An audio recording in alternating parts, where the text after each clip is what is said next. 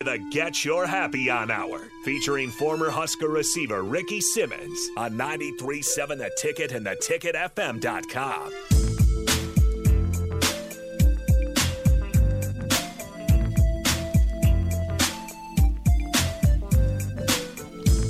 Hey! Welcome to the show. It's the Get Your Happy On Hour on 93.7 The Ticket. I'm your host, Ricky C. Simmons. You know, I've been thinking all week long about this show right here, man, because I got a real special guest, but we're going to get to him in a minute. I need to talk to you guys just for a few minutes. If you can do that for me, that'd be great. You know, I'm really concerned with a lot of this adversity that we're dealing with in society, you know, and I had a lot of people question me with, man, how do you be positive all the time, man? I mean, I know you see all this stuff going on, and my response is always the same. I'm not naive. I understand what's going on in society, but I also understand that I can't change everything. I can focus on what I can focus on, and I can be accountable to me. I can control how I react to things, but I can't control what other people do. I love to be happy. That doesn't mean life is perfect, but I just like to be happy. I mean, I think it's better than the alternative. So that's my advice to everybody, man. Just get your happy on every chance you get. Because to me, I think that's important, and I think it makes your day go a little bit better. I start each day off smiling and laughing for no reason. I just like to be happy, so just try it. If you don't like it, you can always go back to being however you are. I got another little issue I want to discuss with everybody, but here's the catch. This is going to require an open mind. Being humble. Being humble is easy to say, but hard to do. And being humble really does lay the foundation for a positive mindset. And also, I'll be honest with you, it leads right into being able to be consistent. I think accountability, being consistent, being humble, I think they all hang out together. And I think when you figure out those simple concepts, I think it lays the foundation for your life. Think about that. You don't have to agree with it, but just think about it. But you know what? I got to get right in with my guest tonight because, look, man, this guy here, talking about consistency and accountability, and he's humble on top of that. You know, I would have never guessed that originally before I met him, but, man, after being around him, good dude, Tommy Armstrong Jr. Yes, welcome to the show, man. Appreciate you, Rick. How you doing, man? I'm good, man. You doing all right? Yes, sir. Okay, well, look, man, I'm gonna be honest with you. I got up this morning and Googled the score last night. Before we get started with the questions, I got a question right off the top. Now I know you just joined this team because I saw the press conference and all that. Hey, man. Just to make sure I wasn't mistaken, what was the score last night, man? 71-0. 71-0. See, and y'all playing a place called Slaughterhouse. That sounds like a slaughter to me. I mean, 71-0. Wow. Hey, man, congratulations on your first win. Appreciate it. You know, I'm very proud of you, man, because when I was speaking about the consistency and the being humble and being accountable, you know, you do all of those things, and you've always done those things. I mean, I've followed your career, but I want everybody else out there to know some things about you that the media hasn't already covered. Mm-hmm. So we're gonna go back to, where did you grow up, man? Right on the edge of Mississippi, Gulfport, Mississippi. Gulfport, Mississippi. Now, growing up in Gulfport, Mississippi, what did you do? Did you play sports? I know you played more than football. Yeah. What all did you play, Tom? I played basketball, football, baseball, and I ran track. So you was busy all year round. Yeah. Okay. It was either play sports or be in the streets. So yeah. My mom told me to she was always going to have me busy. Yeah, well, I think mom made the right choice because the streets, we already know that don't lead to nothing good. So, yeah, exactly. What was your favorite sport growing up? Just curious. Honestly, it was baseball. Baseball? Yep. What position you play? Played center field, shortstop, and pitched. What? Well, I know you can throw. I ain't worried about that, boy. I know you would bring the heat when you was on the mound, but you really like baseball, though, Tommy? Yes, sir. Yeah. Okay. Now, I thought you had some ties to Texas. Did you spend any time in Texas? Yep. From, I want to say, 2006 through 2012. Okay. I spent about 6 years there. You was in with my dad and my stepmom. And and what part of Texas were you in? San Antonio. San Antonio. Yes, okay. And you actually came here from San Antonio, or did you come from? So I went from Mississippi after Hurricane Katrina. I ended up going from Mississippi to Texas. Okay. Getting recruited out of Texas, then going to. So when you say you was recruited, who all recruited you? As far as coaches or schools? Schools. I had, well, my top five schools was, of course, Nebraska, Southern Miss, because I had Mississippi ties, Ole Miss, Texas, and then Oregon. Okay, well, now this right here may sound a little strange because I'm from the South, too. Mm-hmm. And I'm wondering, I know why I ended up here. How did you end up coming to a cold climate? To be honest, it was more just trying to get away. For me, I didn't want to be in a dilemma where I wanted to be closer to my mom and away from my dad, and away from my closer to my dad and away from my mom, because I've dealt with being in the house with my mom and being far away from my dad. I still want to be able to see my dad, right, and vice versa, being with my dad and being far away from my mom. So what I told myself was I wanted to get somewhere where it kind of reminded me of the Texas football, but at the same time being in a place where I can grow up. So once I went to Nebraska, I saw Nebraska was the center of sports when it came to they only had one professional sport. Everybody knew Nebraska football. Right.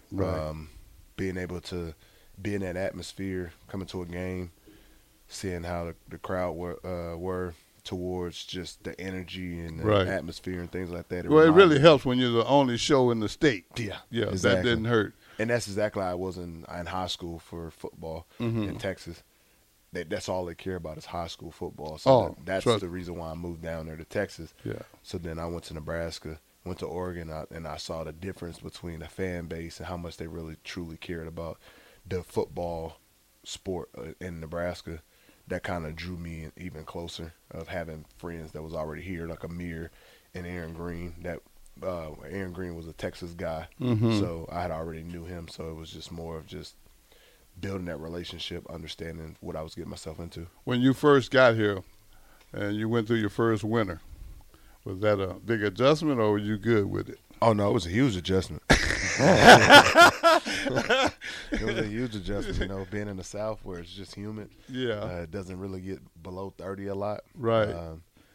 I didn't have sweatpants, so I had to fill my closet up with a bunch of winter gear. Yeah. Then actually, when I got used to it, I started walking around with shorts on and just a hoodie, and everybody's like, "Man, you're crazy! It's 40 degrees." I'm like, "Man, I've been up north for 4 years, man. This isn't anything." So I've been getting used to it. Well, it does take us. It takes a certain amount of adjusting, man, because being from Texas, I know the culture shock as far as the weather. I mean, but then too, I know for a fact that once you start competing, the weather kind of moves to the back of your mind because you don't want to. You'd rather be on the field than on the sideline when the game's going on. Yeah. So you came right in, man, and so how did it go initially? Did you just come right in starting, or what they do? Was you back up? Because you ended up starting a lot of years here. Yeah, when I first came in, I think I was seventh on the depth chart. Seventh? Yeah, we had 9 quarterbacks in the quarterback room. Wow. Whoa, wait a minute, y'all. Did y'all hear that? He was 7th on the depth chart out of 9 quarterbacks. Mm-hmm. How did that process go for you? I mean, was that a tough transition? Because I know you was a star wherever you were in high school. Now all of a sudden you 7th string. Nah, honestly, it wasn't hard to comprehend, to be honest, just because my mindset was still the same. When I got to Texas, it was kind of the same way. Mm-hmm. I had 3 or 4 quarterbacks ahead of me, but my coach made me aware of everything's going to be earned. Now, my coach, Mike Jinks, he ended up at Houston now as the assistant head coach. Mm-hmm. He was my quarterback's coach. He was a head coach for Bowling Green. He was at Texas Tech as the running backs coach for a few years after I had graduated. So I had a mindset of come in and earn everything, show everyone why I needed to be on the field. Mm-hmm. So my first year of getting there and understanding that, yeah, I may be 7th, I may be running a scout team, but give the coaches a reason to kind of think in the back of their mind of, hey, we may have to get this guy on the field. So after spring ball, going into the season, I think I went from 7th to 3rd on the depth chart within the next couple months mm-hmm. of just workouts, my work ethic, being able to lift, compete in everything that I did, not just on the field but off the field. And I was behind Ron Kellogg and Taylor Martinez, and my whole thing was just being under their arms, learning as much as I could, learn the playbook. Every time I got a chance to sit down with Coach Beck and Joe Gans, I wanted to do that as much as I could, and they actually gave me a better opportunity to understand the playbook. And I think me getting hurt kind of gave me a chance to sit out that year. You got hurt. I did not know you got hurt. I didn't know that. What did you do, man? I ended up it was basically a previous injury from my freshman year of high school. I ended up cracking my femur, so they had to go in and screw that back together. But mm-hmm. one of the screws ended up coming out and basically tearing some of my cartilage. So mm-hmm. they had to go in and take some bone plugs and put them in and replace them for my screws. Wow. That sounds painful, dude. Yeah. I mean, wow. And you need to be able to move, so I understand why you had it done. Mm-hmm. But when you when did you actually first get your chance to start? My first legit chance of playing was when we played Michigan. Okay. That was my big start. Was that a home game or away game? That was a away game. It was at the Big House. Oh, you was in the Big House. Yeah. And how'd that go for you? I mean, we ended up winning late off of an option on the left side of the field, short side of the field. Pitched it to Amir, dove in the end zone, ended up winning that game. Oh. Big time game for us. It was a one that I always will remember. Okay, so that game that kind of gave you your break. Yeah. And then after that, what happened? The job was yours, or me and Ron continued to share time. But after Ron and Taylor left their senior year, going into my sophomore year, I was the starter. Okay, and you took the ball and ran with it. You didn't. Yeah. Once they gave it to you, you wasn't giving it back. Nah, I couldn't. But, no, that's cool, man. So your sophomore year, you're the full-time starter. How did that season go for you? It was a learning experience, just mm-hmm. Knowing that I was kind of the guy that everybody had to look up to as kind of the veteran guy, even though I was a sophomore. Right. Going from my redshirt freshman year, having 5 O-linemen that were all NFL prospects, and then going from that to having no linemen that this is their first year starters, kind of quite like myself, mm-hmm. but just me having more of the experience. They kind of leaned on me as the guy that put those guys in the right position. So it was more on my plate, but I quite understood what had to be done. It was a mental thing more than anything, right? Mm-hmm. Yeah, because quarterbacks, man, I remember, you gotta make sure everybody's where they're supposed to be. You got to make all the checks, I mean, the linemen make checks. I get it, but if a play y'all got called, if it's not going to work, you got to audible out mm-hmm. of that and put y'all in the best position to be successful. Yep. So you went through your sophomore year and you had a little success, and then now you was solid QB1. Mm-hmm. Now going into that junior year, walk us through that one. How did that play out for you? Now my junior year was kind of it wasn't just about me at that point. It was more just for our whole team, because that's when Coach Boyd got fired. And, okay.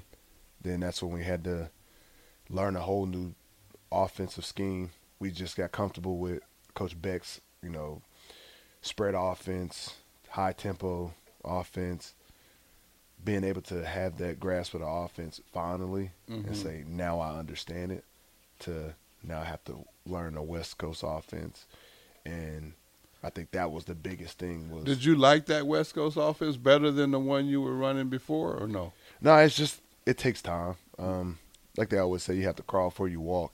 It's more of just understanding it. And for me as a quarterback, I had to understand that we had to kind of play as our personnel or for our personnel. Okay. Our first year, it wasn't just the coaches that had to understand that, but we had to understand it as a group is we have to basically intertwine with the coaches to make the best out of our, not our career, but our season. Okay. And we met kind of in the middle when it came to our senior year. And that's when we went and, we went from 6-7 to 9-4 the next year just because, That was your senior year. Yep.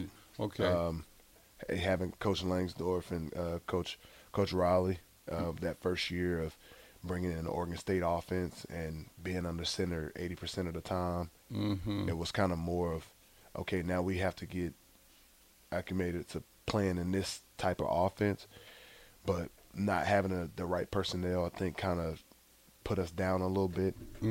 Even though we lost, I think it was 6 games by less than 9 points, it showed that some of those things helped and it worked, but we could still fix some certain things that will help us in the long run.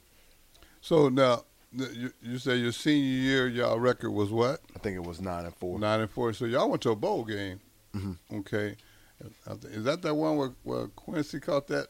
Oh, no, that was my sophomore year. That was your sophomore? Oh. Yeah, my senior year was actually when we went to Tennessee. I didn't get to play that year. Oh, okay. And we ended up losing to Tennessee in the Music City Bowl. Okay. So after your Nebraska career, initially you went to the NFL. Is that correct? Yeah, I went and played with Minnesota. And then after that, you came back, and then what? I was just going back and forth from the AAF, XFL, Your Call Football, all the little. I wouldn't say little, but the smaller leagues. That's kind of a player pool for the NFL. Yeah. If you play well, and I was just looking for a chance to stay on the field.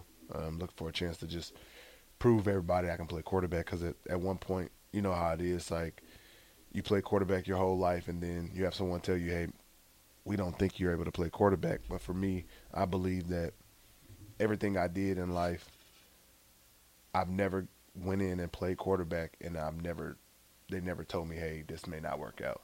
Yeah. It's always been a place where I've played and I've always stuck, where it's, okay, this dude's actually pretty good. That's that consistency I was talking about. You never gave in. So tell me the teams that you played for since you left Minnesota. I played for Yorkall Football. I was on Team 9 for the XFL in Dallas. I played for Grand Island Danger, Sioux Falls Storm. Those are 2 indoor teams. And then now I'm currently playing for Omaha Beef.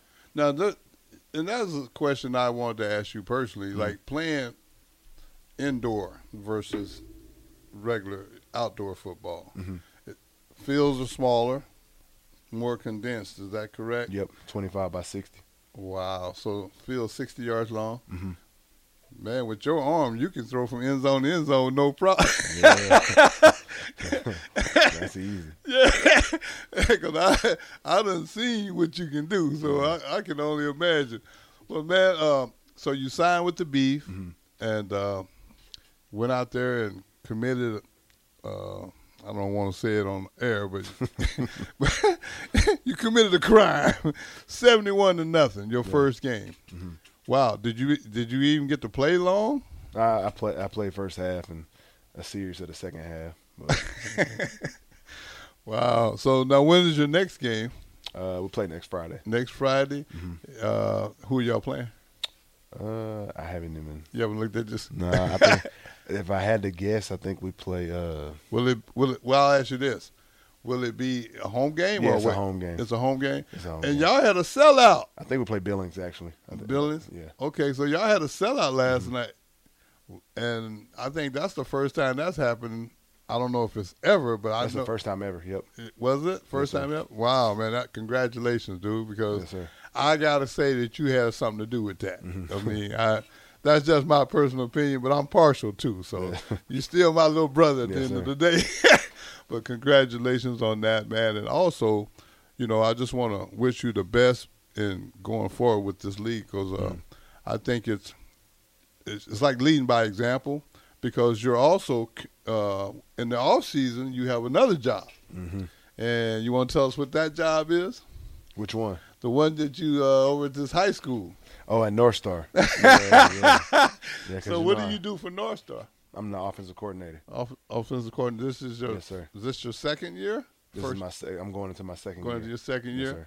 So what made you want to be an offensive coordinator? I'm just curious. I mean, so, you know, having my wife, her brother played for Miller West, so I used to always go to the games. And you know me, I'm the type of dude that sits up there and calls out plays before it happens. You have to analyze. Yeah, just analyzing the whole game. And one day, my wife was just like, "You should think about like coaching. Just go out there, be an offensive coordinator." And I just like, "Nah, I don't have the patience." But I started to learn patience by being basically a coach in Omaha for the 707 team. Okay. Working with kids, understanding. And there's no better feeling than when a kid actually understands everything that you're implying. And, you see, like, the work that you've actually put in for the kid actually starts being a successful thing for him. And then I decided, you know what, maybe I'll look into coaching. And I told our mutual friend, Coach Hunter, that thinking about coaching is like, well, let me know. That's Michael Hunter right there. Yeah, he's all about business. Yep. But you know the good thing about that though is, you know, you're still doing something that you have a passion for. And I think, you know, my opinion, when you follow your passion, it's really not like working. Exactly. You know what I mean? But you know the thing too I'm also thinking about is you had been playing and all of a sudden you just stopped. I thought you were done when you started coaching. I had no idea that you were still going to play again. I said, well, maybe he's just going to be a coach. Nah. I always have that itch. I always have myself. I go out there and I throw. All the players be like, Coach, I don't think you can still do it. I get out there and I show them. We play flag. We play 7-on-7. We scrimmage every year versus our kids. But like I said before, I always have the itch. I tell myself all the time when I watch XFL, USFL, I can be out there with you know our boy Zoe. Yeah. I tell them all the time, like, I'm just waiting on a call. I'm one call away. They all got my number, so it's more of just getting me out there and showing what I can do. Just need an opportunity. Yep, exactly. Yeah, and you know, and the one thing about you, I know if they give you an opportunity, you done proved to me that once you get on the field, they can't get you out. Hey, look, we're going to take a quick break. We're going to come right back with Tommy Armstrong Jr. Don't y'all go anywhere. This is the Get Your Happy On Hour on 93.7 The Ticket. We'll be right back.